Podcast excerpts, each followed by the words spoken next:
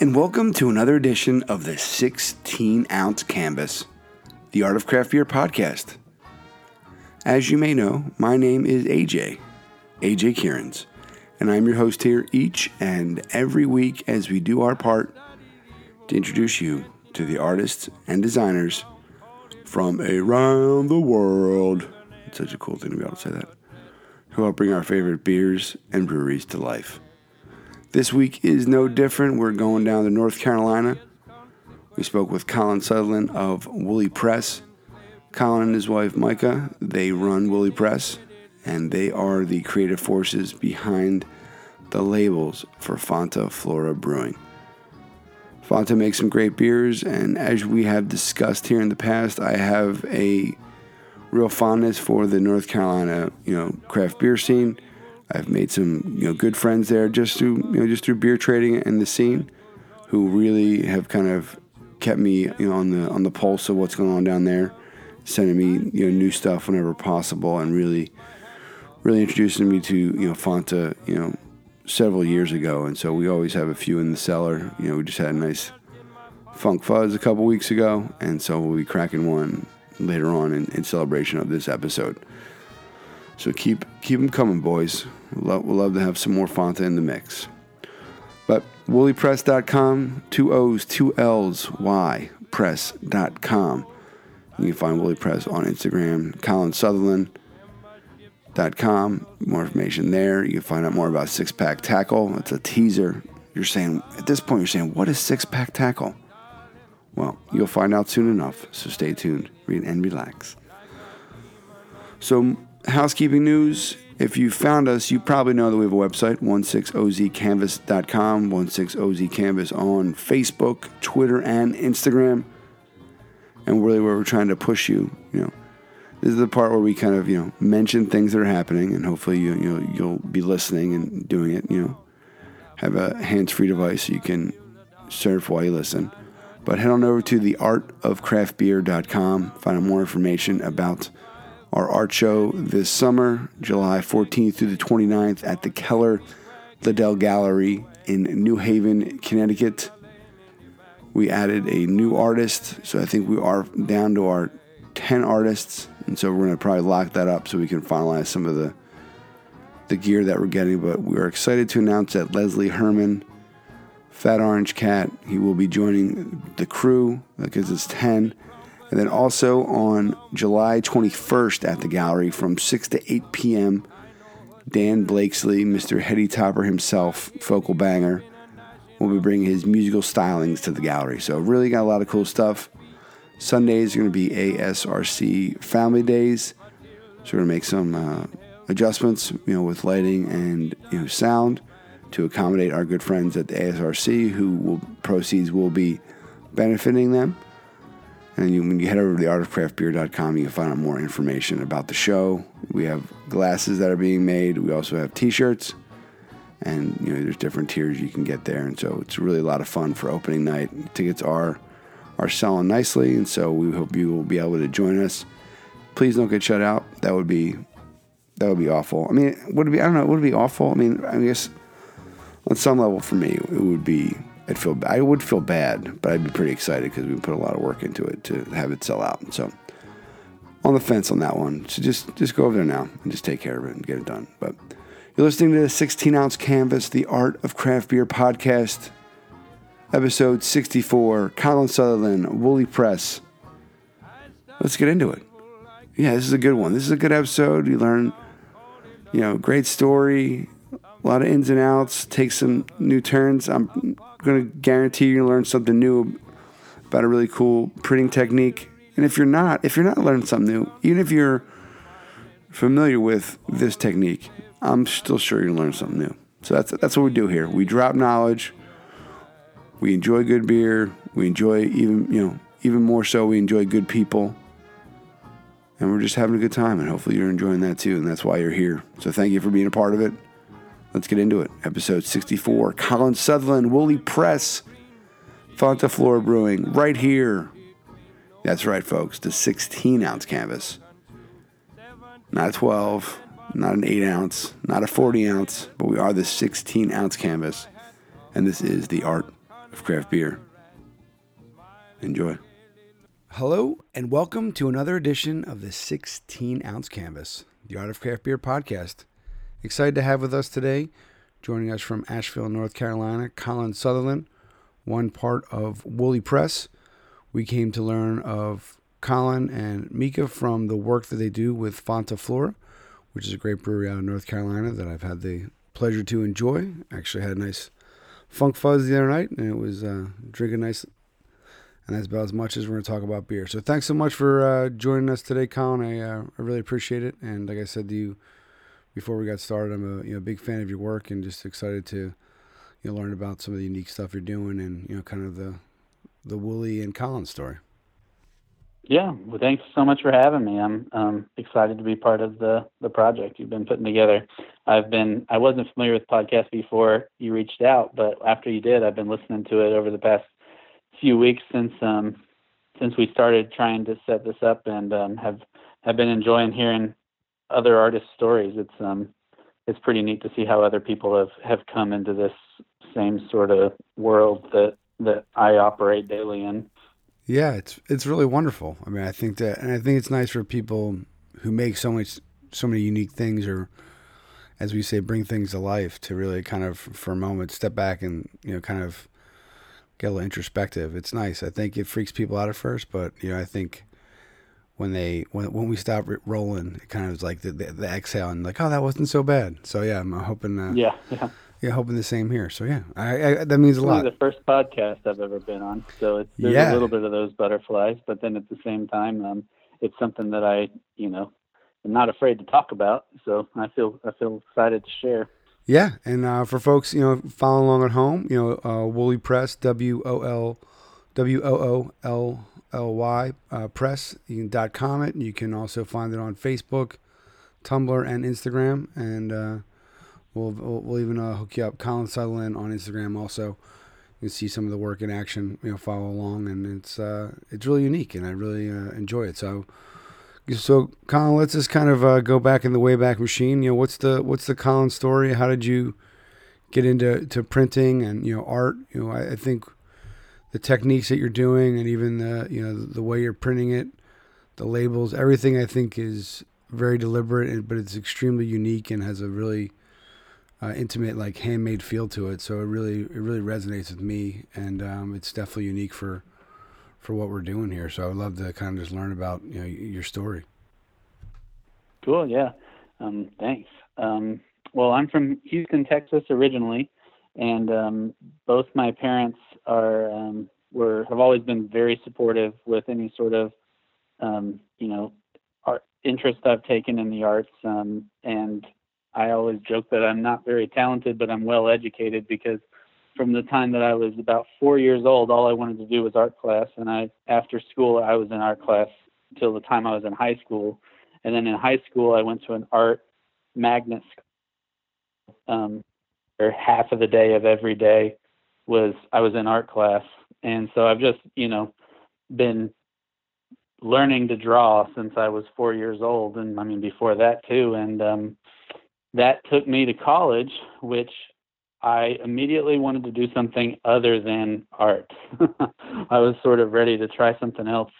And so I went to a little school out here in Western North Carolina um, and was in some bands. And this band that I was in, um, the uh, singer of the band was in, um, was the roommate of Todd, who is the founder of Fonta Flora, And that's sort of how I came to meet Todd and he saw a bunch of like gig posters and some album cover art that I had been doing for our band. And um, that's sort of where I built the friendship with him. And also, he became familiar with my art and reached out with um, wanting to start up his brewery and, and what I could do as far as, um, you know, branding and illustration and, and, you know, just sort of figuring out what the, the graphic treatment of his brainchild would be. That's awesome. Now, do you do you still play? Do you still play music? A little bit. I'm not in any bands anymore. Um, I just have you know instruments around the house and and definitely still enjoy playing. Um, it was yeah, I played um, a lot of like I was I'm not very good at any instrument, but I can poorly pick along on a lot of instruments, which is sort of what my role was in in the bands that I played in, where it was like, okay, we need a guy that can, you know, play a little bit of piano, a little bit of bass, a little bit of banjo, you know, whatever whatever they need. That's what I provided, and um, which was a fun place for me to be because I got to play a lot of different types of music. Yeah, yeah, rhythm, rhythm guitar, or just kind of a, you know, someone laying down the foundation, let the others play along. Is uh, yeah, is definitely. It was a, a lot of. There's a lot of supporting um, singer songwriters. Oh yeah. Yeah. Well, yeah, North Carolina is a, a, a, great you know place for music too. So I mean, it's it's it's such a creative state. I mean, I definitely. Yeah, I, I feel like it, I don't know. I feel like I mean, being here in New England, I feel it's under the radar. But I mean, just when you're there, and I used to do college radio, and well, I did college radio for ten years. When I tell people that, they think I was in college for ten years. So I have to preface that where it was our local university that you know nearby. But it was just you know so such great music always comes out of North Carolina. So it's a and then all the beer. So it's a it's a great place. I'm always trying to pitch the wife when we should move to North Carolina. So. Yeah, here Ash Asheville's a great little hub in the western part of the state, you know, and growing up in Texas I was used to flat grid, you know, Houston is a huge town and coming to this and by my comparison very small little mountain town was is pretty refreshing and I just totally fell in love with the place after I came here for college and um never really left. Yeah that's how yeah i'm, I'm kind of the same i ended up in i'm, I'm in connecticut and that's how I, I kind of end up here after mm-hmm. university met my met my wife i was at an event with my brother for his bachelor party recently and somebody was like oh and they did the math they're like well you're really now from almost like in a year or two you'll you'll be more than half your life in connecticut and i was like oh that's kind of weird like just you know what, what kind yeah. of that, that that teetering point that you're now from an area that you were just thought you you always like I always presented like I'm just visiting here, and so it's almost 20 years. So I'm just getting old, yeah. Colin. Just getting old. I'm right there with you. Asheville's a place where everybody lives. Everybody that lives here has been here for like, you know, two to three years, except for the people that were born here. And I've been here for a little over ten now, and you know that's that's a long time by Asheville standards. Yeah, you got like street cred. You're not, yeah, you're like a new tier of like you know import. They're like, oh, Colin's one of us now, right? They teach you the handshake. Yeah, I, I guess. I mean, I don't want to claim that because the people that are. oh yeah. Here, you know, yeah, I don't want to. Yeah, right. I'm I, sure some of them might be listening to this. yeah, right. Well said. Well, hey, you appreciate it, and uh, it's your home. Yeah. you love it. We'll leave it at that. Yeah, I definitely, right. I definitely agree. It's like no, he's not one of us. Like, oh, okay. Right. And then, then yeah, then that's how I would be if someone was starting, if someone was trying to claim Houston, which I don't know why anyone would want to claim Houston, but I, I've only been there. I've been there once. We had a friend who, like, through work, moved there, and it, we were there for like we went there for like four to five days, and maybe that's like the max amount of time. But I, I had a great time. And yeah, the, and the food, so, the the food was amazing. It's so big. Yeah, yeah it was. so it big. Was big. There's got to be cool stuff going on, right? I mean, there's right. a lot of people there. Someone's going to have something cool going on. Yeah, I agree. Now, like I was saying before, I mean, you, your art is really unique, and I, I really am, am, drawn to it. Now, how did you, you know, find your kind of your niche or your, your style? I mean, I, I really, um, and I know it probably it ties into, you know, the the Rezo printing. Is that is that correct? How you say mm-hmm. that? I mean, that's yep. really Rezo, yeah, yeah, Rezo graph, right? And so, yep. I think all, every every one of the pieces really has that you know handmade, you know, uh, imperfection, perfection. You know, for, for, lack of a better description. Really, I think the it's really, I, I think that's really why I'm drawn to it. You can really you know feel the feel the art, and obviously from afar, and I really you know, I think it's a really unique style that, that, that you have. And so I'd just like to know kind of how, how that came to be. Yeah, sure. Um, yeah, that you use the word imperfection, and that's definitely something that I go with, go for with um, with using the risograph. Um, basically, sort of bringing people up to the risograph before I, I explain what the risograph is. Is um, so yeah, I just did a lot of illustration and made comic books and little zines and stuff and I always was, you know, interested in kind of self-publication and mass production of creating multiples of work so that I could spread it out and sell it for dirt cheap or give it away. And um, so I would, you know, draw stuff and want to get it out there. And I never was really happy to hire someone else to do the prints or you know and I wanted to have something a step above the copy machine at the Kinkos um, so I looked into silk screening and was going to start maybe you know taking some of my my illustrations and you know posters or whatever and um, and get into silk screening and I was just terrible at it. It was um, you know I had taken lots of printmaking classes in high school and stuff and we just never did that. We did a lot of the you know etching and um, and you know wood cuts and all those sort of more classic processes, but I never really did any silk screening. And by the time I got into trying it, it was such an utter failure um, that I got kind of discouraged and started looking into another way that I could do something similar, where using a limited color palette, you know, that was relatively easy to set up, where I could I could make a bunch of prints for cheap. And I stumbled on this machine called the Risograph, which um, looks just like a copy machine on the outside. Like if you saw it, in, it looks just like what you'd see in the corner of some dusty library somewhere, you know.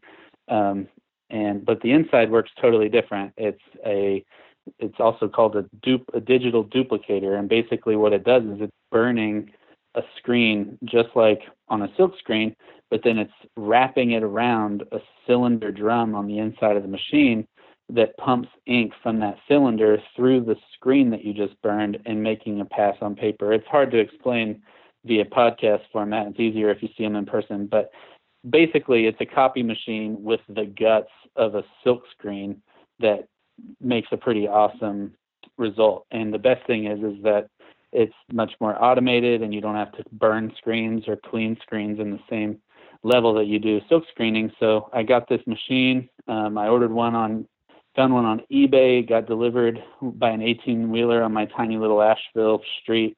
And um, yeah, we got to printing.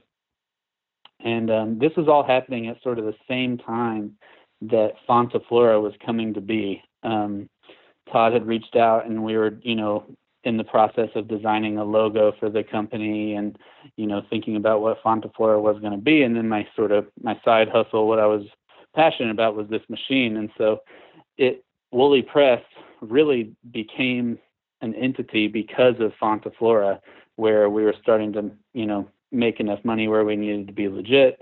And we also had this machine that we needed that was huge. It was living in our pantry and um, it was taking up too much room. So we needed a commercial space where we could store it. And we needed a, um, you know, an, uh, an EI number, an employee identification number, in order to print a commercial property. And so we just we incorporated, put the machine in there, and we're doing Fonta Flora stuff. And it happened all sort of at the same time, which was really fortuitous because it was, you know, getting to work on the Fonta Flora project, but then also having this inspiration and this space to to work on this um, this personal passion of mine of, of the risograph printing. Yeah, and if you go to uh, you know Woolly Press on you know, the Instagram account, there's also some great uh, you know background information on woollypress.com about it. And so I'm looking. There's a picture I'm looking at right now. It's probably from like 2016. And you're right. If you didn't tell me what that was, I'd be like, that's like an old school you know machine I'd see like a Kinkos. You know, it definitely it's yeah. But yeah. then the kind of the common theme with a lot of the photos you can sell, show is like those ink wheels or kind of cartridges. You know, in some of the photos. Mm-hmm that you utilize. So I think it's a nice way, and it just shows the the you know the appreciation for that. You know, um, now are there a lot of those like being utilized today? Like I that with an old school approach like that, is that something that must be really a pain in the ass if something breaks, right?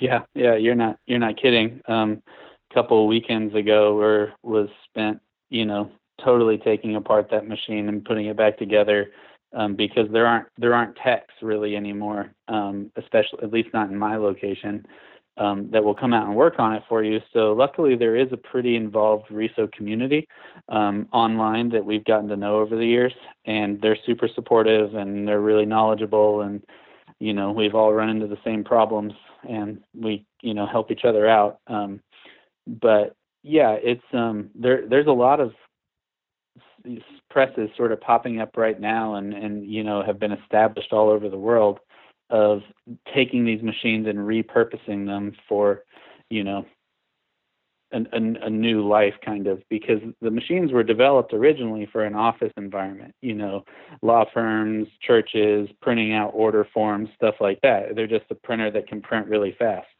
um, and without using a lot of power because they don't um, they don't take nearly as much energy as like a photocopier does and so but since they've been replaced by digital printing and you know inkjet and laserjet printers the risographs are becoming a little obsolete but they have a really particular aesthetic, you know, something that I think you were responding to when you were describing the, the imperfect nature, which is what we all strive for in the RISO community because um, you're printing multiple passes. You only print one color at a time, um, at least with our machines. Some machines have two drums and you can print two colors at once. But um, when so after the paper comes out and you make you know your first color pass, if you want to do another uh, different color or line work or something on top, you take that paper and you run it through the machine again and your register is never going to be perfect that paper is never going to go through in the same way twice and that's really affected um, the way that i draw and the way that i particularly color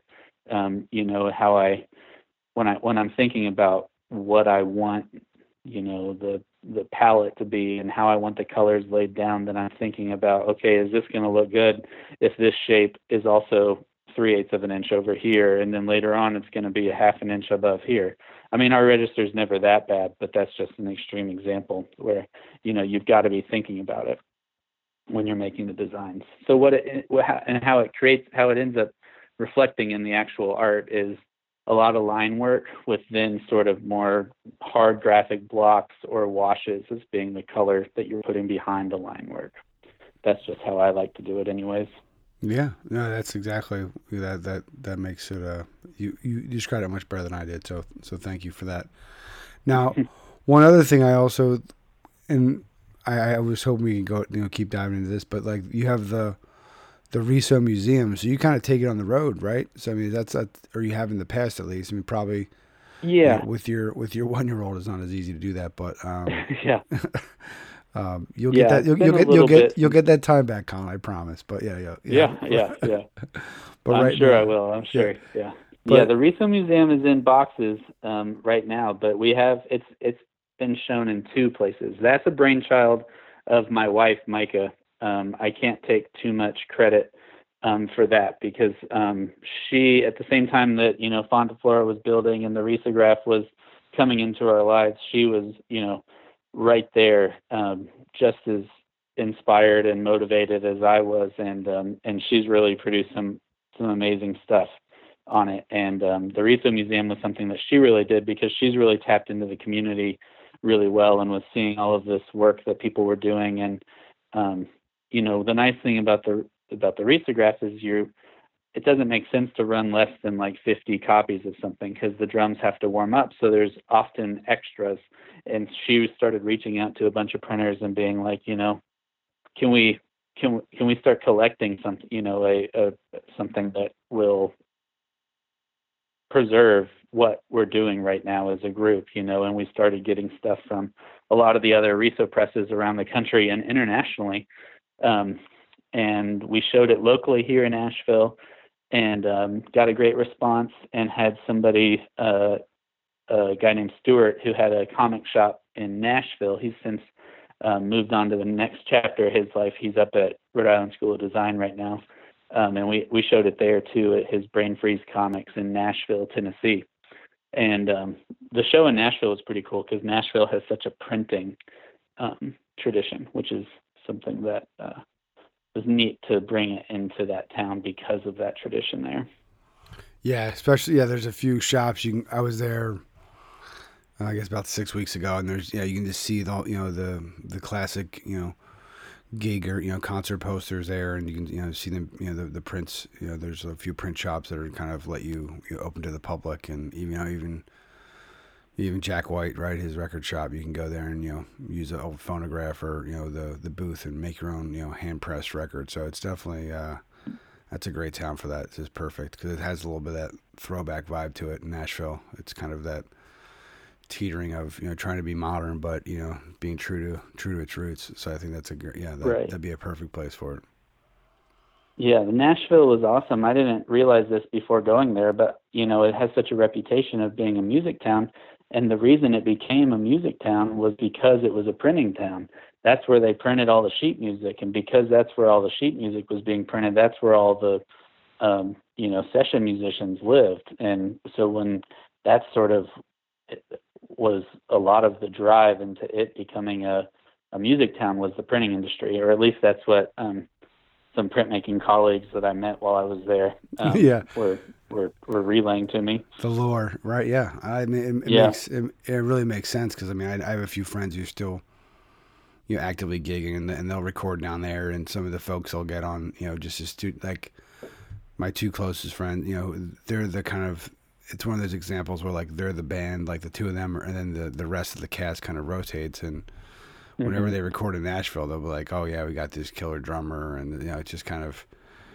And I, I actually I stayed at a couple Airbnbs of like local musicians who you know who were just like you know hired Yeah. guns, and it's a it's a it's a wild town because there's there's a whole different mix of folks down there. Yeah, so I I, I- I Yeah. look forward to to getting back down there.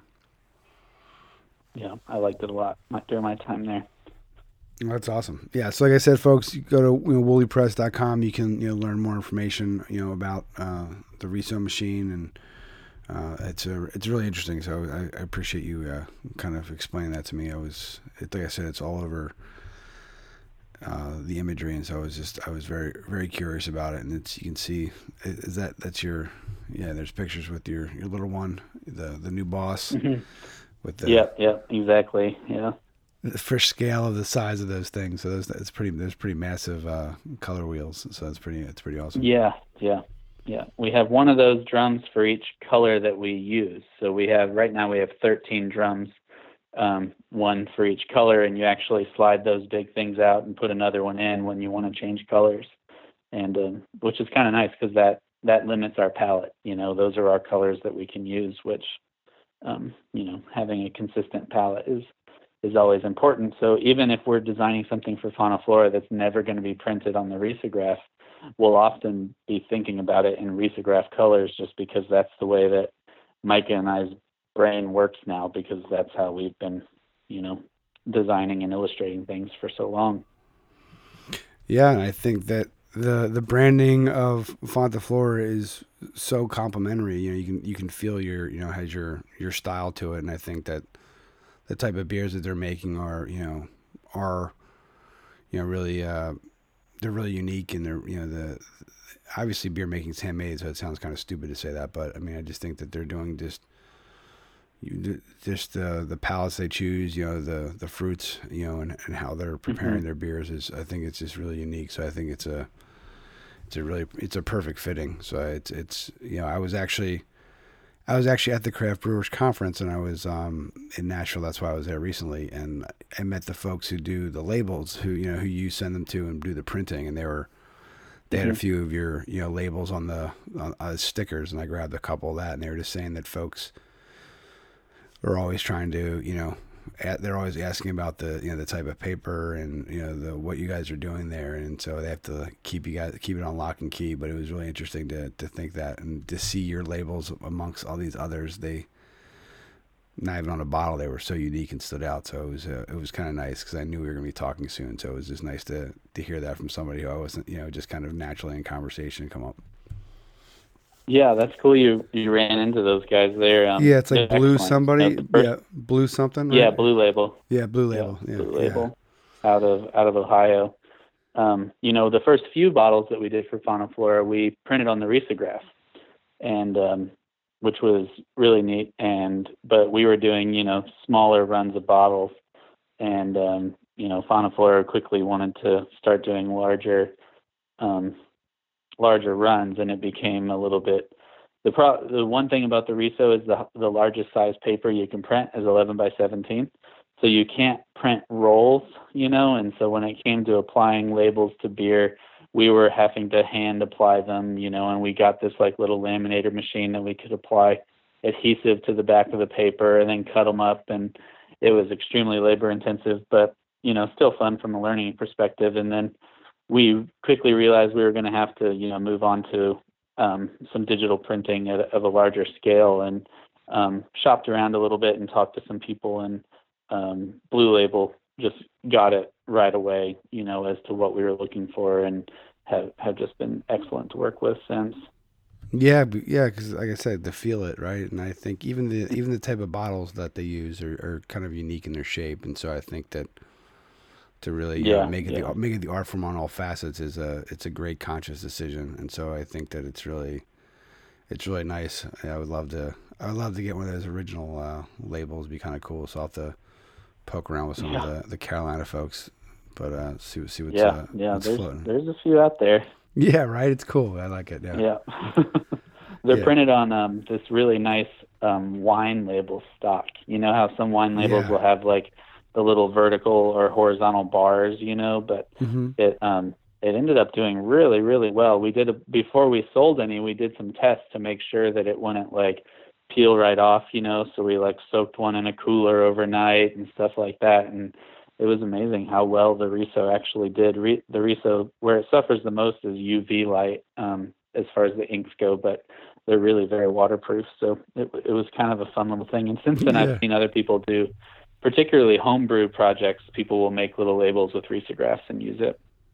I get to yeah, that'd be perfect. Um, yeah, I, that's the next yeah. level you see folks doing their own label. Yeah, I tried to homebrew. It was uh, yeah. it was a very short lived process, but uh, it was it was a fun experience. It's made me appreciate. Mm-hmm uh, others others a lot more. Now, as Fonta continues to grow, um, you know they're they're putting out more and more beers. You know what what's the what's the process like from you know on your side from the the concept of the beer to you know the, to the labels like how how long is that life cycle and how do you kind of come up with your your concepts? Hmm um you know it, it depends a lot on the beer really. Um it i think that it can be you know, Flora will oftentimes do sort of like not reissues, but they'll they'll rebrew a beer, but it'll have a different spin on it. You know, so we might have we might take a different an older label and and do something new. But I would say typically what the process looks like is um, we communicate with Todd or Sarah or any of the fine folks at at Fonta Flora, uh, and the first thing we get is um, a style of beer that it's going to be and then we might get we'll probably get a name after that, and then um, just sort of a general kind of um, uh, inspiration for it. And a lot of times it can be quite literal from Todd. Uh, Todd, Todd will write us and be like, "This is this beer, and I want to have an illustration of this and this," which which works well for um, me. I've always done well with that sort of like direct, um, you know, uh, prompting like that, where I can then make it exactly what I want it to be, but having sort of, you know, like the essay prompt, you know, that you have to write on, except it's an illustration where it's like, um, you know, I'm just thinking you know, like, uh, there was a beer, I forget the name, I actually forget the name of this beer, but it was, uh, had grapes in it and it was the, the title was a, the name was a reference to, um, to a song and it was grapes, but then we wanted the grapes to look like xylophone mallets. So Todd was like, let's have a bunch of grapes that are also xylophone mallets, you know, and so then it comes to me to do, or get to do a um, the illustration, and we always start with the illustration. That's just, I think, how we're more illustrators than designers in a lot of ways, and um, then we take that illustration and implement it into the label design. And I would say that our our, our turnarounds are anywhere from you know um, more than a month to two weeks. You know, we definitely have some some rough jobs where we're drawing and designing and getting something to print within a few days, and then making sure that there's enough time for the printing and the shipping to happen so that you know the the, the beer can be bottled within a couple of weeks. And the the focus is and the, the yeah the focus I like is kind of the it's like iconography in a way. Like each beer has its like little you know has an icon that's representative of it, but it really there's a lot going on in these little kind of you know right in the front of the of the images. So yeah, I definitely I see I definitely have I definitely have fun with that. You know, I like the the, the boom box and the the hot you know the hot beard. You know, I think that's probably one of the mm-hmm. earlier ones. You know, I think that um yeah yeah which is yeah and, yeah that's Yeah, I said like I yeah, said. definitely taking. Sorry, go ahead. no, no, I was just gonna say there's like a nice, mu- like you're saying about musical lyrics. There's definitely a, you can tell there's appreciation of music and some, you know, it's definitely there's kind of a, a theme, but you know, definitely, uh, you know, making beer is pretty serious. But it seems like you know, they're everyone, everyone's having fun over there. So I think it, it resonates in the in the imagery that you're using. Yeah, definitely. Lots of lots of lots of fun happening. You know, both you know, written puns and visual puns are all over the place, and trying to mash odd things up. You know, um, you know, taking whatever we can, and you know, if like the beer, there was a kvass that was made that had bread in it, you know, but also honey, and so we take a the the bread the bread loaf and open it up and have a honey honeycomb dripping you know from inside the bread. And so combining those sort of visual elements to something new you know that both gives you an idea of the ingredients of the beer and and the style of the beer but then also um you know has like the label sort of hopefully takes on its own little story that can um that can reflect the beer as well is is our ultimate goal i would say Yeah, well, mission accomplished. I think it's very effective, and it's uh, yeah. I think and they're very complimentary to the just the whole brand. So I like that. And now, most recently, like within probably last you know, month or so, right? Cans, right? They started canning some beer. So how how's that process been for you? Yeah, that's been an, awesome, um, an awesome new thing, um, and that sort of has been um, an experiment in you know thinking about thinking very inten- intentionally about what the future is and, and what we are doing with Fonta Flora because uh, at least for me when I started with Fonta Flora I was pretty green as far as any sort of design work and I was happy to you know be working with my my friends on on this project for this brewery and I you know was designed the label structure and brew and the logo and then now with the cans we knew we wanted to do something different because a lot of the things that we did with the bottle labels weren't really available or even possible to do on a can.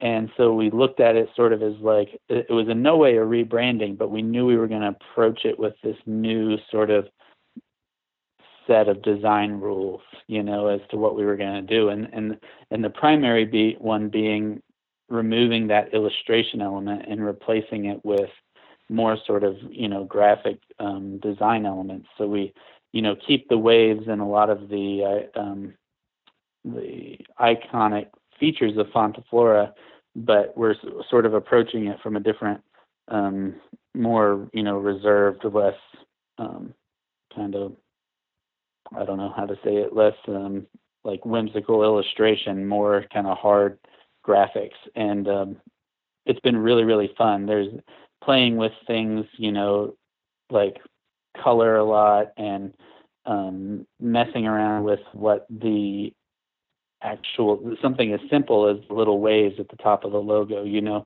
Those those wrap around the can and, and go down the can and and playing with what we can do with those to explore different things. But um you know it's it's it's definitely we wanted it to look as different as we could from the bottles but them still obviously going together you know is what I, is what we were trying to do with the cans and the other level is we knew there was going to be a lot of volume um, because we're they're just making a bunch of cans. Um, since Fonta Flora was recently expanded, um, they used to just have this small little brew house in downtown Morganton, North Carolina, which is about um, a little less than an hour east of here in Asheville. And but they've expanded to this beautiful farmhouse um, that they are now brewing beer in in Nebo, North Carolina, which is another 15 minutes back towards Asheville. So only 40 minutes or so from here um, this farmhouse on a on a working farm where Todd's gonna and, and crew is gonna be able to um, grow a lot of the ingredients themselves that they're to be putting in their beers.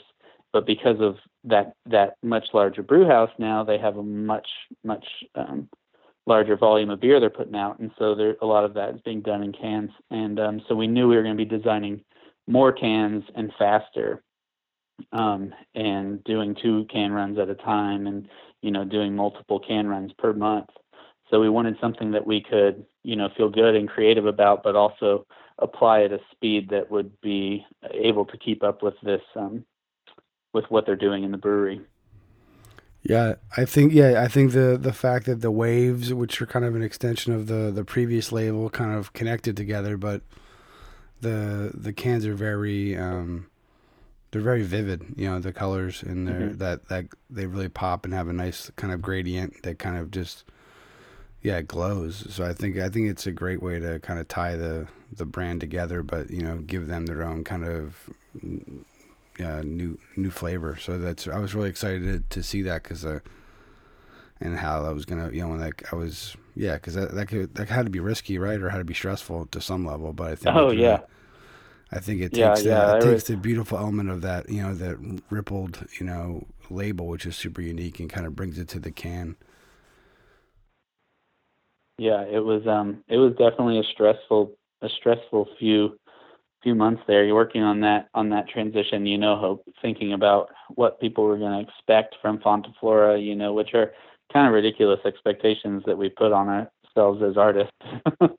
but um, you know, we were worried about it, and um, Because you care. but you know the Fon- the Fonta Flora crew was was heavily involved, and you know we sat and looked at all sorts of things together and tried to come up with something that we thought would accomplish what we were looking for. And I think it was all about just you know something something new and refreshing, but also still playing with the design constraints of of what Fonta Flora's visual vocabulary is. Yeah, well said. I think it's per- and I think that the pushing the envelope, right? What you're saying with the new farmhouse, I think it's a perfect tie-in. You mm-hmm. know, to show that's kind of a, you know, it's, it's another way, of, you know, a physical output of the of the new chapter of you know of the brewery, and so it's a nice way to to do that and get more, you get the beer out to to more folks.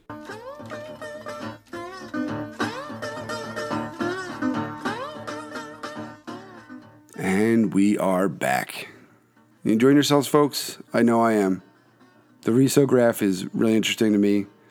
It was really nice to, to learn about that, and you can see the the passion and you know how much they, they care about that, and it's been a unique piece of their business. And in a way, you know, it's kind of you know been the foundation part of their business. So if you go to their you know, Instagram, you can see some photos of that. It's really interesting, and also I would head over to the, the main website. It's definitely some great information out there about the, the museum and what they were doing with that, and just it's just creative, you know. Uh, a traveling museum, you know, that's just definitely something that a creative you know, person would, would come up with as a way to showcase an art form that they're very proud of and, and passionate about. And so Micah and Colin definitely do that. And so head on over to woollypress.com. It's an exciting time. Also, you know, Fonta is, is doing some great stuff. You're really excited for them with these new cans coming out. If you are in that local area and you want to set up a trade, we'd love to get our hands on some of the cans just to, to see them and uh, you know enjoy those. So shameless uh, pitch right there, but you know it's a good way to, to meet people. You're listening to the 16 ounce canvas, the art of craft beer podcast. It is a beautiful day today. Summer is almost upon us. Shorts is the key, so that's nice. Really excited about that. It does get a little hot, but um, just real first world problems. You know, it could be it could be a lot worse. And so having uh, you know great music, great people. You know, summer's you know nothing like a little cookout. And so hopefully you are enjoying yourself wherever you may be, and wherever you are, get in touch. Let us know who you are. AJ at 16ozcanvas.com. That goes right to me. Love to hear from you. Introduce yourself. Say hello. Maybe you're an artist. We'd love to. We'd love to talk to you really excited because we just released uh, this week our announcement for our seventh 12 pack that we can you know we can uh, share with you now. So that's really exciting. We have will ralston from angry chair brewing.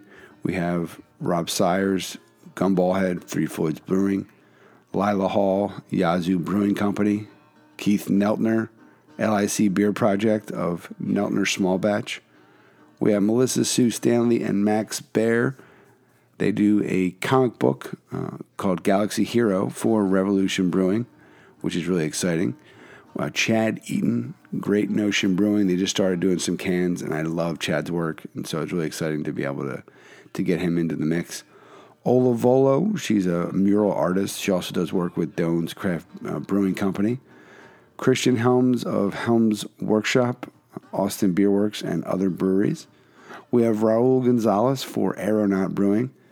Really excited to have Raul in the project. Connecticut's own Jay Larch does work with Charter Oak Brewing Company as his own business, Six Above Studios. Josh Staples with Hen House Brewing. Keith Griman with Evil Genius Beer Company, and more. So it's really exciting to be able to share those with you. You can find out more information on the website, 16ozcanvas.com, Instagram, Facebook, Twitter. Use the hashtag 16ozcanvas. It'll populate the website, it'll get the word out there, and we will find you. And we are already locking down artists for the 8th 12 pack. So it does not end. If you're a photographer or a videographer, if that's even the proper pronunciation, please get in touch. We have some ideas and we'd love to, to bounce them off you and really help to, to bring it full circle. So we're going to get right back into it. Part two Colin Sutherland, Woolly Press, Fonta Flora Brewing, 16 ounce canvas. Need to put more words here and just do them in this stop way, but I think that'll probably annoy people. So let's get right back into it. Colin Sutherland, 16 ounce canvas, part two. Now, now with the the traditional labels, the you know the bottle labels, a lo- Mm-hmm. some, there's a lot of them that use that kind of off white kind of color, but then there's specialty beers, is my assumption, right? Is the the darker or kind of the navy blue or almost black uh, labels? You know, is there is Mhm. there a style sheet for those? Is that something that you know that is correlated to the the release or the type of beer it is? No, there's not. That's really um, Oh. it has a lot to do with um, th- those are decisions that are made, um, you know, on a beer by beer case. It can be something that maybe, um, you know, Todd or um, or somebody else at Fonta Flora is really passionate about, and they want to do something special. Um, you know, there was recently a uh, collaboration beer between um, uh, between Fonta Flora and um, Britt, who who is also works at Fonta Flora, but has she has an awesome um, herbalism company they called Torches, where she makes um, you know all sorts of herbal uh, herbal products like smudge sticks and smoking herbs and you know teas and all sorts of neat things. And they did a collaboration um, between Fonta Flora and Torches Herbals, and you know that that was sort of a special beer. So it had you know inspiration from Torches branding versus um, Fonta Flora's, and you know combined. And I think that it's it's not really like there's we only do so many special beers a year, and those get this sort of you know they get the hot foil line work, you know, or something like that. It's really the each beer is sort of approached in that it's its own entity, and we're creating the you know a label specific for it. And we have um, you know we have a series of dyes that we've that we've accumulated with Blue Label over the years, and and we reuse those um, wherever possible. But um, it's really just you know case by case. Um, a lot of that a lot of that work is um, done by Micah, my wife. She um, is the more of the designer um, of the two of us. I I tend to do the illustrations, although she does a lot of the illustrations too. And then she tends to do the design work in in the sense of placing my illustrations and laying out text and designing, you know, color combos for labels and line work and stuff like that. Um, although I do that also, it's just sort of how our roles have fallen into place at Woolly Press. Um, but Yeah. yeah, it's not nothing nothing too special about about when we do what other than what we think makes sense with that beer or that illustration, you know. No, I like that. Yeah, I, I was. I'm always just kind of. Yeah, I, I- part of the fun is in preparing to to speak to you know folks like yourself is kind of going through your you know catalog and just seeing all the all the beers, and I try to paint a story or, or I have thoughts in my head. So I know that a few of them just kind of stand out. Even some of them use more of a like a recycled kind of cardboard, you know, kind of uh, color to them, which, Yeah. which is which yeah, is, the craft paper. Yeah. Right. Yeah. It's so it's um I was uh, curious if there was kind of a a paper style sheet they use, but I kind of like that. You know, each beer. I think it its- comes from I think it just comes from Micah and I both being print nerds. You know, we love paper. It's all about the paper. When when you're into printmaking, you know, paper selection is really is really really crucial. And so, it's something that we liked. It's just as important as the illustration as far as when, when we're putting something, you know, a design together for sure.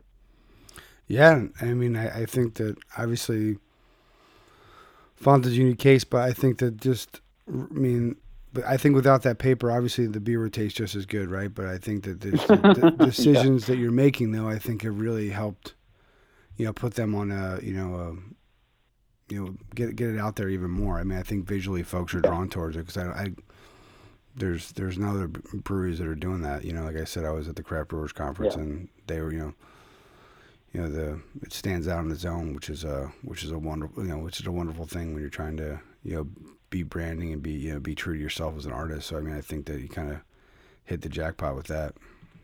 Yeah, well, you know, it's definitely it's a it's a real it's a real team effort. You know, I think sometimes I'll do something and um, Todd or uh, Sarah or Britt or Micah, you know, the, the core team that we tend to work with will kind of pull me back and say that's out of brand. You know, it's like it's sort of a, a, a group intelligence as to what our brand of what Fonta Flora's brand is, and sometimes we need to reel each other in. But you know, the the folks that are the non-woolly press folks over at Fontaflora are often, you know, are, are very much involved in, in helping choose things and making design decisions as well as we are. And it's um, working together is, I think, is how we're able to hopefully make it still seem comprehensive um, and consistent, but getting able to make some of those those more bigger risks outside of the standard design. Yeah, yeah. I think the fact you all kind of that's a common thing that there's a, a, a small niche of folks who speak the same language on you know this type of project, mm-hmm. and so you can kind of you already have your your your judge and jury to you know if, and everybody agrees with it then it's good to go right? So it's like okay. Right. Someone yeah. speaks up and says uh what about this? And so it, that's hard. I think that's probably I know how I would feel, you know, if someone was like, "Oh, I listened to your that episode and it was garbage," I'd be like, "God, that really hurts my feelings." But I think to be able to take constructive criticism and have thick skin as you know, as a designer and an illustrator, I think that's really, I think that's hard. I mean, that, that that's hard for me. You know, I, I would like to say I'm a bigger person, but I might be okay with it in a couple hours or days. But I mean, I think that to be able to have that um, that trust in each other is is wonderful. Yeah, yeah. You know, it's it's um it doesn't bother me at all. I have to be honest, you know, like the more someone is being the more someone has to say or to critique, it almost is flattering to me because it means they looked at it for longer. You know what I mean? Um, it's it's something that I really, if I send something off and they say looks fine, send it off, then that almost that bums me out more than if they came back and had you know a whole litany of edits that they wanted me to make. You know, it's just how how I how I feel about it, and um, yeah, I could see that too. You think did they really did they really look at it? Like you're almost like like right. yeah, you, like yeah, like you said to them knowing you you already had some stuff ahead of time that you were expecting to have to change in the next iteration. It's like, did you really look at that? You sure you like that? Yeah. So.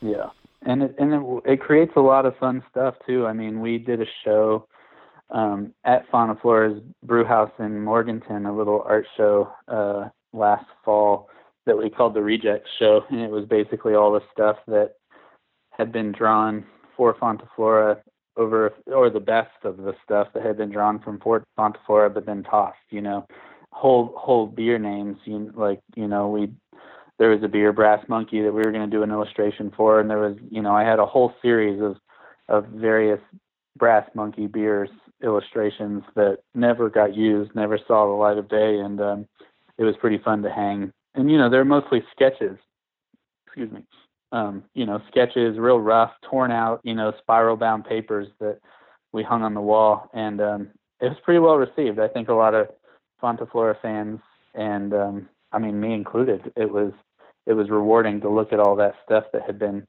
thrown away um, for one reason or the other, but to then come back and revisit it and you know still enjoy it. Yeah. Now, so you do the sketches and then you you scan them in, right? You have to right to get them to be able to get over to Blue mm-hmm. Label, so you have to yeah do, do the vector then yeah, we all do. that stuff, or just is there do you have a, a process for that to keep its kind of integrity, or how do you do that? Yeah, the um, a lot of the design elements on the labels are all vectorized, and we're done, um, you know, mostly in in vector editing software. The illustrations we don't um, typically vectorize. We'll leave those in raster format and um, just embed them in the vector program in the vector files, and um, have had no issues with fidelity there. Um, but yeah, we work digitally a lot. We work on paper. I'm I'm in no way a, a I don't really have a favorite in terms of medium. It's whatever's in front of me, and if I if it comes out the way that I like it, and I pull it into the computer and throw it on the you know the label template and start getting something together and I like it, then then great. Um, more and more we tend to draw digitally, you know, via a Cintiq or even on the iPad or something like that. Um, but we draw on paper just as much as well. That's awesome. Yeah, it's the fact that they look so, like I said, hand drawn and they're, they're they're through the computer. I think is another. That's a whole nother level of uh, yeah technology and trying to find the the happy medium there. So I definitely I applaud yeah, that. Yeah. yeah. Yeah, that's something. Any sort of digital production work, you know, where you're drawing straight onto a computer screen and, you know, not using any sort of graphite or ink or anything like that. I was always sort of um, resistant to it for a long time, and um, it's just recently that I, you know, and I say recently, like the past few years, that I started exploring it and learning more about how to create brushes and Photoshop and stuff, and really what you can do. And um, yeah, I think that if it's done right, it's or I, I shouldn't say if it's done right. If I can figure if I can learn enough about the software, I can get results that me personally I feel like are what I'm shooting for, you know, and I think that that's all I wanted to all I wanted to get to and it's I mean you can look at anybody that draw there's some absolutely amazing illustrators that only use Cintiqs and never never never even pull out the sketchbook anymore and just make incredible work. It's just a it's just another tool, you know. Yeah, I think that's uh, yeah, like um, a lot of folks now are you know with with artificial intelligence and whatnot. You know, I've heard a good way to describe it is that you're just teaching the machine to to save you some time. It's not the, the machine's taking over, and so I think that's been. Mm-hmm.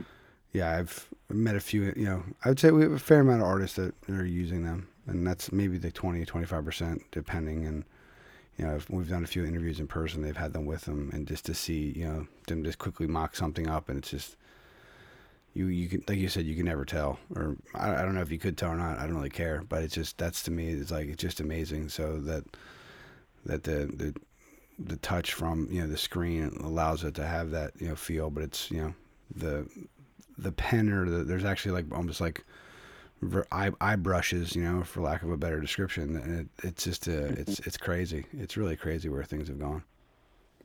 Yeah. Yeah. Yeah. It's, um, it's a whole new world out there as far as illustration goes than when I was in high school and, and taking illustration courses. And, um, yeah, it's, uh, yeah. How old are you? I like it. I yeah. like being able to just pack a pack of yeah that, that's I'm 30 oh oh you're you're you're a baby.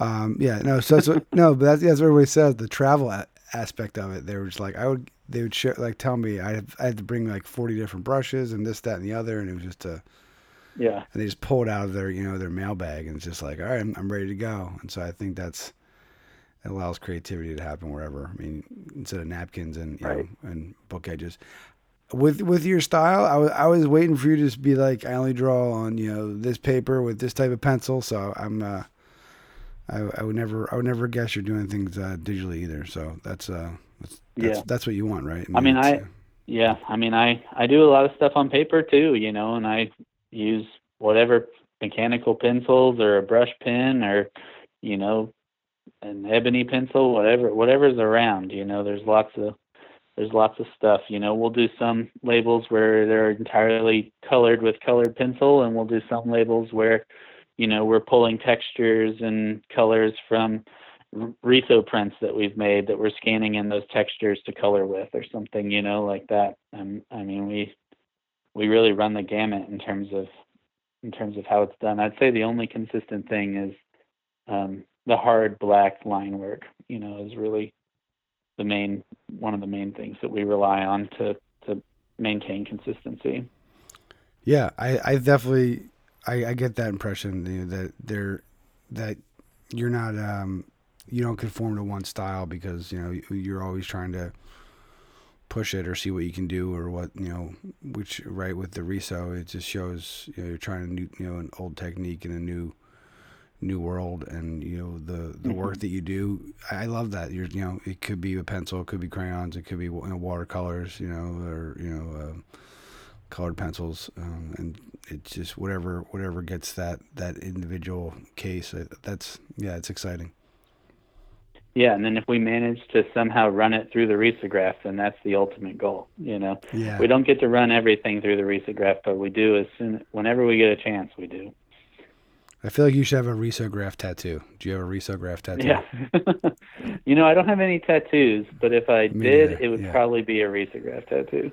Yeah, or just one of the one of the drums or something, right? It's just like that'd be Yeah, yeah, yeah. Because It's that definitely yeah. because someone like, why do you have a copy machine on your arm? Like, oh no.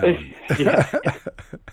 yeah, we thought about making T-shirts that have a picture of the Riso that say "This is not a copier" on them, yeah. or something like that. Well, right, because you said it. Because like I like I said, I was going through and I was like, oh, okay. Like they have a lot. They're big fans of copy machines. You know, then you have to like look through. Yeah. You know, like what's going on there.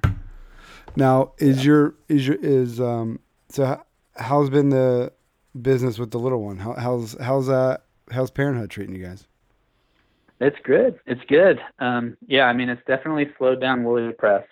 You know, Fonta Flora is our is our number one client for sure, and it's something that we, you know, they get they get first priority in terms of in terms of our business operations. But then, like I said, we also have uh, we do a lot of printing of our own stuff. You know, where um, we make picture books for children and comic books and zines and art prints, and we sell those um, locally and on our website. And so that takes number two. And then there was an additional side of our business that where we printed other artists' works, you know, other books and basically published them for them, or printed and then did light publishing, you know, a little bit of distribution, but not much. Um, and that has slowed down the most, I would say. Um, I have a day job outside of this uh, that keeps me busy, um, you know, nine to five throughout the week. And then, um, but Micah does Woolly Press full time. And so she's sort of balancing the time with the little one more at the same time as running, as, as running the day to day to Woolly Press. And then, um, my evenings tend to be when I'm, you know, drawing beer labels or, um, fixing the risograph or, um, you know, doing whatever, spending my time in the studio. Now, how would you describe uh, you and Micah's styles you know, together? Is it complementary, or do you have have areas of, of focus, or you know? That, I think that's really interesting. Well, yeah, that that's definitely something that is fun for us to play around with too. And one thing we've gotten really good at is just passing stuff back and forth that's unfinished. And I think that's one of the ways that um, that we sort of meld our two styles. I would say that um, you know we're both line focused illustrators, um, but you know a lot of times we'll do something where I'll draw the line work and she'll color it, or um, she'll draw line work and I'll color it. You know we'll we'll or we'll bounce. You know I'll start some line work and she'll change some stuff and then throw it back to me and um, you know, I think we've just gotten so we work really smoothly together back and forth. Um, and um, yeah, I don't. I, I guess our our I would say that her style tends to be a little bit um, more deliberate and um, focused, and maybe a little bit more like you know pristine or something. And mine is a little bit sketchier. My lines tend to go all over the place and is maybe a little bit more um, gestural or something. But um, I think that really and truly, though, you know, because we've been working for with the same goal for as long as we have, that um, it's pretty. It, it it can be pretty indistinguishable as to which one of us drew what, you know, which is lucky for us. It makes it makes it easier on both of us if we can pass that back and forth. Yeah, it must be cool. You look at that and go, okay, you know, I did that and you did that, and then we did Yeah. this together, and you, yeah, it's kind of that's wonderful. Yeah, uh, I yeah, I think it's great. So that's uh, that's it. I'm really uh, Yeah. Really happy. It Now, helps with the little one. oh yeah, that- yeah, little one, too. yeah, right. It's like okay, switch. I want to go draw. Take yeah, take Yeah, yeah, one. exactly. That's ex- exactly what it is. You're especially- trying to wake up with her. Exactly, yeah, and especially if you being the the night owl. Um, I've came, Right. when we had the little ones, I came to learn what I could do, you know, th- with three or four hours of sleep, and it, it's it's amazing. So uh, it's uh, you'll you'll probably you're probably right in the midst of it now. So yeah, it's uh, it's a wonderful Yeah. time, and I think Yeah. um, and I think one of the beautiful things is you know as the two of you as artists, right, and you're running your own business. You know, leading. You know, it's a great example for your children, but you know, also just kind of you know the way you see things is probably you know I, I continue to watch. You know, and see the art that you're doing, and I think it, it impacts you know kind of your perspective and helps you kind of recalibrate your priorities in life. So I think it's just a it's a beautiful thing. I know how how, how it affected me as a you know as a person as a man, and so you being able to have a creative you know you having that creative output, I think it'll be exciting to see you know what comes from it. Yeah, totally. I um I'm already noticing, you know, different thinking about things differently, approaching things differently just because of having um having my daughter around, you know, is um it's pretty profound as to how it affects things that you wouldn't even think it would be it would affect like you know the way that you make art when you've been making art the same way for you know since you were 4 years old and you start thinking about it in a whole new way cuz you know drawing with her and watching her develop and you know i mean she's still she's still pretty young. Talking about the ipad i mean the ipad is so fun with her because you know a crayon takes more tactile ability. You know you have to be able to hold it at the right angle and put the right amount of consistent pressure but an ipad she can just swipe at it with her finger and is making all sorts of marks and she can respond to that and she loves it you know so it's just interesting to have those different tools around her and, and watch as she's learning and then think about it how it affect you know how I th- I take those things for granted when I'm drawing with an iPad versus when I'm drawing with a pencil on paper. I don't think about the tactile difference as much. It's just my natural hands movements. But you know, seeing her develop is really fascinating to to apply it to your own self.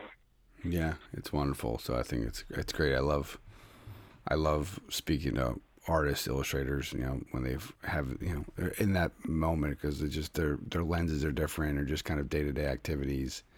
Even you know just being outside and what what draws their attention. What you know you probably look at things, literal things now differently than you did previously. And I, I know Yeah.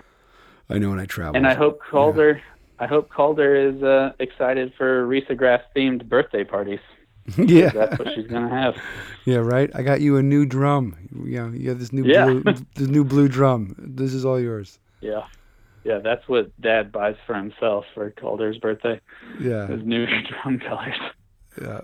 Because that's that's you know that's the search is for new drums because they don't make them anymore for our machine. So we're always on the lookout for new drums. Ah, okay. So is that kind of the through the community? Is it getting people to give up their old ones, or like kind of, or or more like, I know I know a guy, and kind of you just kind of spread word of mouth.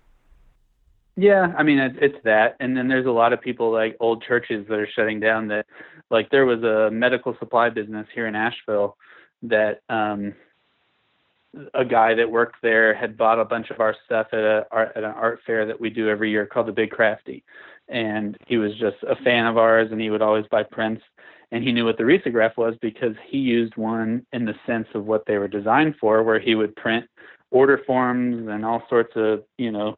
Um, sort of mundane office stuff on them. And that company went out of business and he called us up and was like, Hey, do y'all want these two risograph machines and these five drums that we have? And we were like, Oh yeah. So we drove down to Arden and, and picked that stuff up, you know, so that's, you know, how you sort of, you'll, you know, Craigslist is where everybody is always looking for good deals, but they're pretty well known now. When we first got into risograph printing, you could get drums for free, and if someone knew what they had, you were getting them for about a hundred bucks a drum. And now, I mean, you know, if a clean, you know, well, well taken care of drum in a desirable color can can go for over over five or six hundred dollars. Yeah, so I mean, it's it's it's growing fast, you know, and so people are seeing it. But Risograph still exists. They just don't, and they still make machines and drums. They just don't make the ones that we have that I that uh, Micah and I personally have anymore. Well, if you're looking and you find any in the Northeast, I can be uh, I can be a smuggler for you. I can be more than happy to Yeah. to That's really help. good to know because I might take you up on that if I see anything. hell yeah, I would like that adventure. I would Yeah. just I, yeah, I'm always up for the adventure. Yeah, and we usually Yeah. I'm in Connecticut. Like I said, I got family in Philadelphia, so we'll see how much we'll spread the net. You know, I got some folks probably in Yeah. Ohio. We go up to Maine, so yeah, we can help you out on the Eastern Seaboard. You know, we'll uh, we'll definitely be happy. I don't even really know. I don't really know any Riso printers in in Connecticut or even Philly. I'm sure there's got to be some in Philly. Yeah, I'd say um, Philly probably more than yeah. Yeah. I bet Connecticut too. Micah has actually got family in Connecticut, so um, I've never Oh. been up. I mean, I've been there, but not not with her family. But um, so there's a chance her parents are going up there this summer. There you go. Yeah, Yeah. Connecticut. Connecticut's yeah. We'll just leave it at that. Connecticut's a little it can be a little boring, but you know we'll leave it at that. Yeah. Yeah. Well, Awesome. so can Yeah, Western North Carolina. there you go. Yeah, one thing I noticed and is uh, you're a big uh, you're a fisherman. You like to you like to fish. I, I got that sense from uh, Yeah, yeah, yeah. Fishing is probably behind, you know, my daughter and Woolly Press and the other things we've talked about today is is probably my my other big my other big obsession. It's it's a more recent one. I used to um always my my favorite thing to do with my friends and to hang out on the weekends and get outside was always skateboarding. Um but I had a really bad injury uh 3 years ago and um after recovering from that, I was like, I am too old and too fat for this now. I need to I need to do something else, and I took up the natural retiree pastime Yeah. of fishing. yeah. yeah, Oh yeah, and um, it's been awesome. It's been awesome. yeah. And do you make your? I mean, I'm, do you make your own tackle too? Is that is that? I mean, the, Yeah, yeah, yeah. That's one of the things that got me into it was the creative side of it. You know, um, I just have always liked to to make shit, and um, so I started fishing a little bit with some buddies. Uh, the, uh, some good skateboard friends of mine were also big fishermen, and so I um, started going with them and looking at you know. I, I both I fly fish a lot, but I also use non-fly fishing equipment, you know, traditional gear a lot. And um, looking at the lures and the flies that we were using, I was like, man, I I could make these. These this sounds fun. So I um I started uh making my own lures and and tying my own flies. And the, the lure building is fascinates me a little bit more because it's a little bit more time consuming and difficult and more sort of variables to play with. So I tend to lean that direction. Um, but yeah, making all sorts of lures. Um, actually been in discussion with Todd about doing a, uh, a lure building. I, I made a little fake company for myself. It's not it's not really a company. It just has a name called Six Pack Tackle, like six pack of a can, six pack of cans. And um, so we've been in the talks of doing a collaboration where I'm going to see how many lures I can build. They're all hand carved out of wood and um, and hand painted, and and it, it just takes it's super time consuming, you know. So I can't.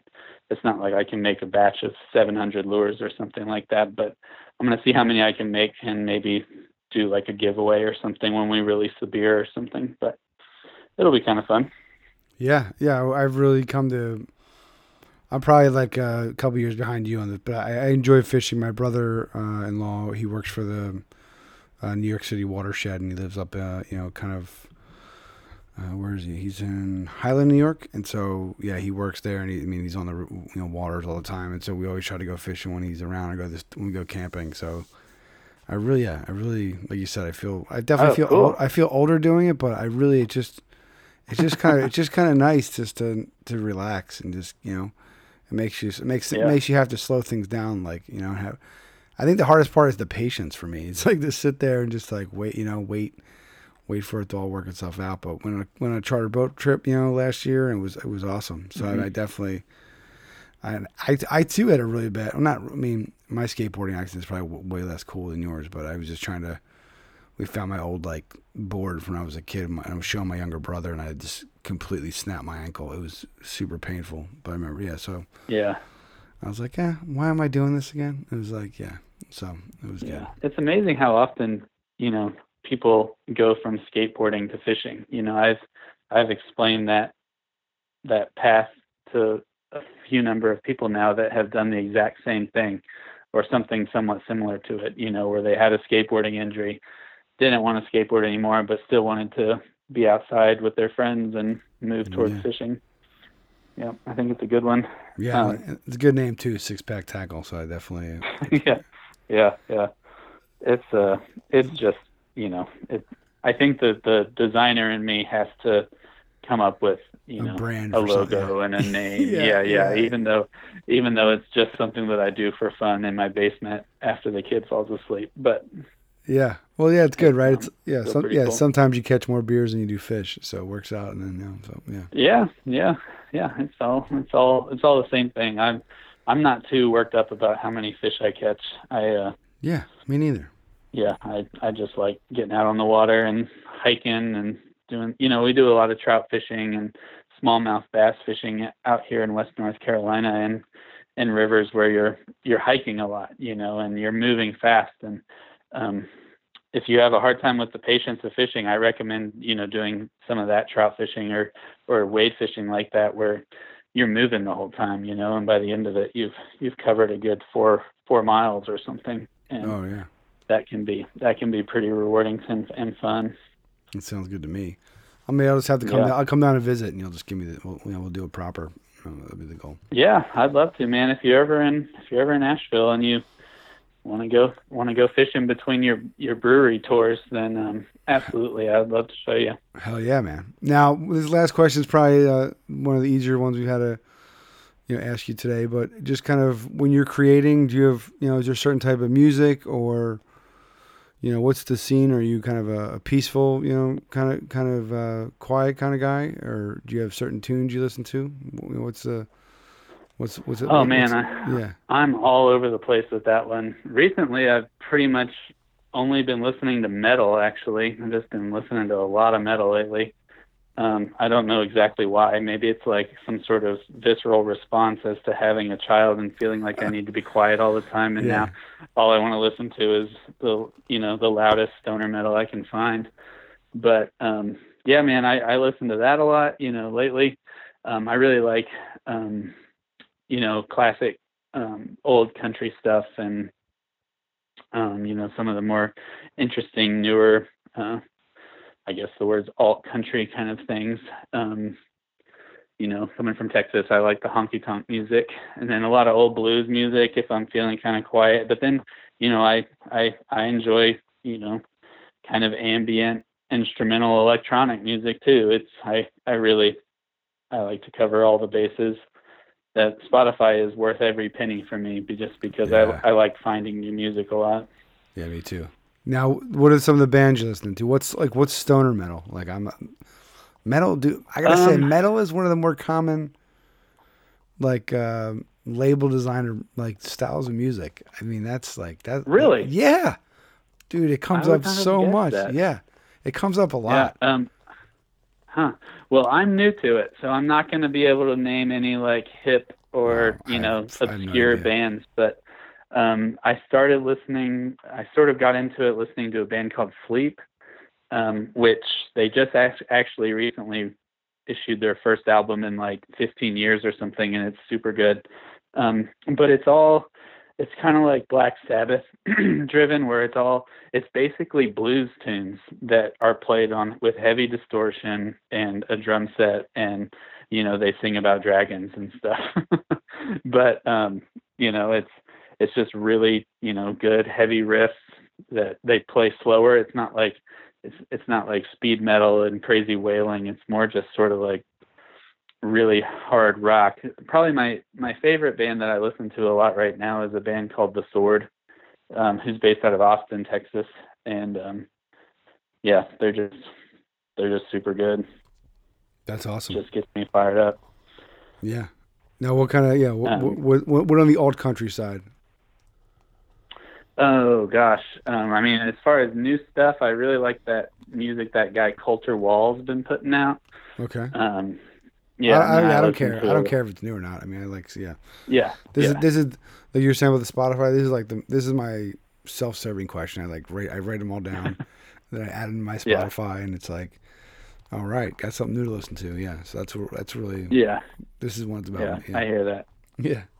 Yeah, I mean, you know, all the old, the old, um, you know, Willie Nelson tracks and you know Johnny Cash and all all that sort of stuff. I could listen to that all day.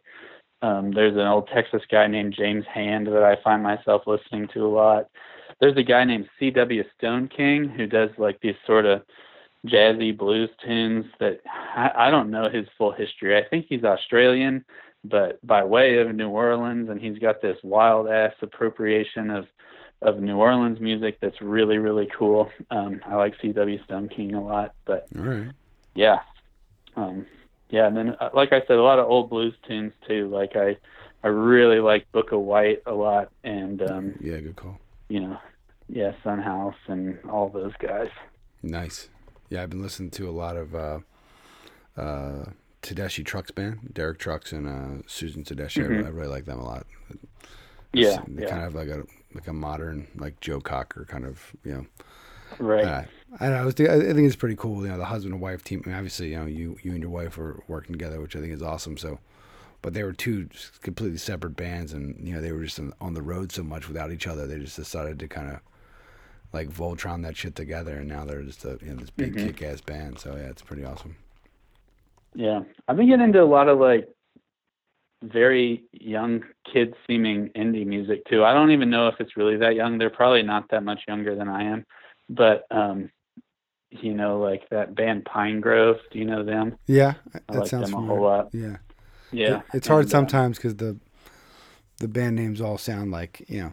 Like there's just like a like an app and just kind of like two random Right, nouns right. are thrown Yeah, together. and it's like- generating. yeah, Yeah. it's like that sounds Yeah. like no, that's pine tree and that's yeah, that's what Spotify does to you because you just look at lists and lists and lists of band names. You know, I think it was easier when like you didn't know what a band sounded like until you forked over 14 bucks on the CD. You know, Yeah, you're gonna memorize that name.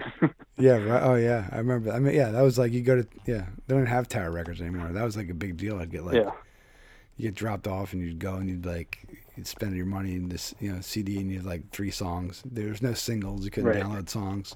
yeah, right, Uh, yeah. But And I'm I'm and I'm almost a decade older than you, so I feel even older. So yeah, you I was probably uh, cassette tapes, and you're listening to CDs. yeah, yeah. Well, what music do you listen to? Well, I like the Avett Brothers. We're big into the, the, the Yeah, oh, yeah. I love the Avett My Brothers. wi- yeah, my wife's on a huge uh, Jason Isbell kick. You know that that new his new record has been played you know all the time. And then yeah, we went to go see um, Trampled by Turtles. Is that yeah? That's the band. Yeah, we saw them Yeah, recently in yeah. uh, New York City. So they were pretty good. Um, we're trying to who yeah who gonna see then. I mean, Phish is my probably my number one band. Um, I really like them Mhm. a lot. Old school stuff. The band. You know, we love the band. I'm a big fan of. the- Yeah, yeah, we got to see we got to uh, see Levon. That was probably that was definitely the coolest wedding present we got. We got two tickets to see Levon at the at the barn before he passed. at the barn. Yeah, yeah, That yeah. was- that's that was- pretty special. yeah, Midnight Ramble was pretty epic, and so that was that was good. Right. So, but yeah, we used to do a lot Well, of music. Well, if you like that yeah. vein of music, I recommend that guy Colter Wall. He's real good. Oh yeah, I'm gonna check out all your music. So yeah, it's gonna be awesome. Yeah. Awesome. Well, Colin, I thank you so much. I mean, I, I- definitely hope that we get to meet in 3D. Uh, I think we could talk for hours, and I really just, like I said before, really enjoy what you're doing. I think that you know your designs and your drawings and art is really unique, and that's what I really love about it. Um, obviously, you know the the branding for Fonta is exceptional, and so I and I just love the story. You know, you and your wife, you know, Yeah. working together, and just every- everything you're doing. I'm I'm I'm a fan. So if you have any make any fan T-shirts, I would definitely you know like to rock that. and um, Right. you know, next next prints that you you know put out, I definitely want to order one for the studio. I just you know I just I'm a big fan, and I, appreciate you making the time, um, especially you know given that you're probably running on a couple hours of sleep with the you know the day job and the you know the, the little one. So uh, as a fellow father, um, you you know you're just uh, yeah i just really yeah thank you. You know, i think your your art and your your perspective on things makes uh makes the world a better place and so that's uh, you know that's what i'm really happy to be able to include you in this and it, it means a lot Well, thanks. Thanks so much for having me, AJ. It's an awesome project. It's really, I mean, it's it's nice to have like a, um, you know, the some sort of structure of it being built around these the art behind craft beer. But I feel like you you often touch on issues even even not that that's not a small inconsequential issue, but you go much much more above and beyond that and talk about some some pretty neat stuff that's that's cool to hear lots of different people's insights on them. So it's a congratulations on the project. It's it's a pleasure for me to be a part of it. Yeah, you're the you're the only, you're first uh, risographs. So I mean that's uh, I'm always you're first there. so I'm excited. I feel Yeah, uh, yeah. There's definitely got to be a risograph uh, subreddit out there. So we'll definitely make sure we promote you guys on, on there. So I'm a big Yeah, fan, yeah. big fan of Reddit. So There's a lot of it. Yeah, Yeah. we're yeah. What, what's the big risograph community? I mean, you probably you're members of a few of them, but we should give them a plug. I feel like the Risos are. Is what you guys call yourselves? Yeah, there's an awesome there's an awesome website that's a wiki that was put together by George Wietor out of um, Issue Press in Grand Rapids, Michigan. It's called the website is stencil.wiki, and um, stencil being the stencils that you make in the Riso, and then that's a great place where there's a there's an atlas of Riso on there. We're on there where it's just everywhere there's a Riso press is you can add yourself onto this map. So that's a great way to find people. Um, and then, yeah, there's some Facebook groups, um, and then just lots of stuff on Instagram. If you search the hashtag Risograph, then you'll find all sorts of people. Um, but there's, um, yeah, there's there's stuff going all over all over the world. I love it. But that stencil wiki is a great place to start. Yeah, I'm on there right now, so I'm gonna dive in as soon as we get off the, the call. Cool. Yeah. well, yeah, uh, yeah. Thank Micah, and uh, like I said, uh, you know, thank you both, and look forward to catch up in 3D in the future. Um, it's one, of the All be- it's one of the best Sounds parts about the project is to meet folks like yourself, and I look at the map in a whole new way now. So I have all these great people I look Yeah. forward to, you know, meeting with and uh, you know, thanking you in person. So you know, thanks again, Colin, and uh, Yeah. we'll, we'll be in touch, man. All right. Thanks so much for having me. Look All right. forward to it. Cheers. All right. Later. And there we have it. Colin Sutherland, Woolly Press, 16 ounce canvas. Really enjoy the opportunity to speak with Colin, learn about the risograph, learn about the unique work that he's doing with Fonta Flora. It really just kind of a full circle. Really love how everything ties itself together. The the thought process, the intimacy of the the labels from you know the paper to the ink. You know the appreciation of of a uncommon technique with the risograph. We definitely looked around and have been clicking on the hashtags. It's one of the good things about social. You know, you find a couple of Riso folks. You know, you can click on that, and they, if they use the proper hashtags, boom, right down the internet rabbit hole.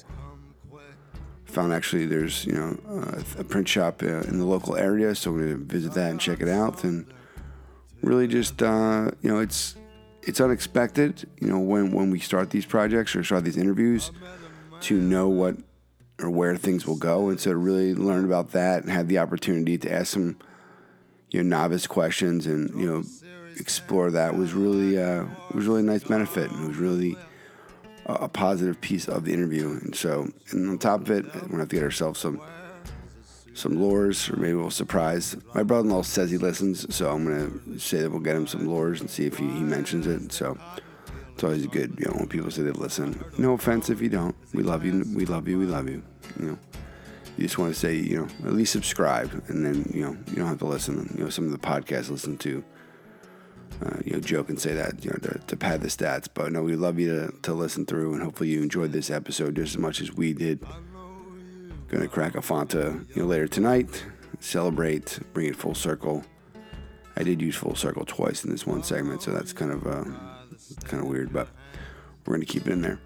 So once again, woollypress.com, two O's, two L's, W O O L L Y press.com. You can also find Woolly on Instagram, Colin Sutherland. You can find him, uh, colinsutherland.com. Find him on Instagram as well. Six Pack Tackle. All there, folks. Get in touch. Let know we sent you. And remember, it's Friday. It's the weekend. Hopefully you're enjoying yourself. We're just coming off Memorial Day weekend. Had a lot of fun. Always good time to spend with the, the family. another belated happy birthday to the missus. But I say belated, I didn't forget it just because it was a couple days ago. But when you're listening to this, my wife Sue, who's one of the, the driving forces of support, so it's just nice to, especially an episode with this, with a husband and wife team. They get to work together. You know, they have a young child, so it's just a it's just a beautiful thing. So I love stories like that.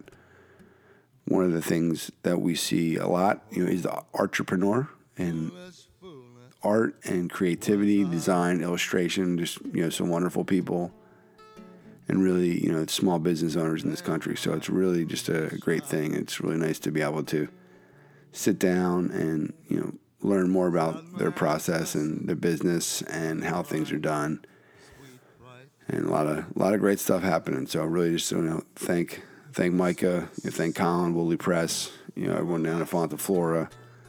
Really, really appreciate it. It's been really great. And so it's just uh it's nice because again, especially when you're a small business doing a business of two and you're really a lot of moving parts going on there to get people's time to have them you know sit down and you know, do this. And you know, scheduling like we you know we keep coming back to is you know is the hardest part of it. But it really just means a lot to take time out of that busy schedule when there you know there are projects in in the, in the hopper and things are happening. And so to be able to get their time to to engage and you know learn more is uh doesn't go unnoticed and doesn't go underappreciated. So thank you once again to everyone You've been listening to the 16 ounce canvas, episode number 64. Cinquenta y Cuatro. Colin Sutherland, Woolly Press. There it is, folks. Have a good one. Have a good day, whatever day it is. You know, you could be listening to it on a Tuesday. Maybe, maybe you got a little Tuesday ritual where you know you're on a you have a longer trip for work, or you go on a hike, or you go for a run. I don't know how we are with. I think with my slow and deep, smooth voice, we'll call it. Maybe it helps you set a nice pace when you're doing a run. Who knows? But whatever it is, we thank you for making us a part of it. We thank you for listening. You have a great day. Talk to you soon.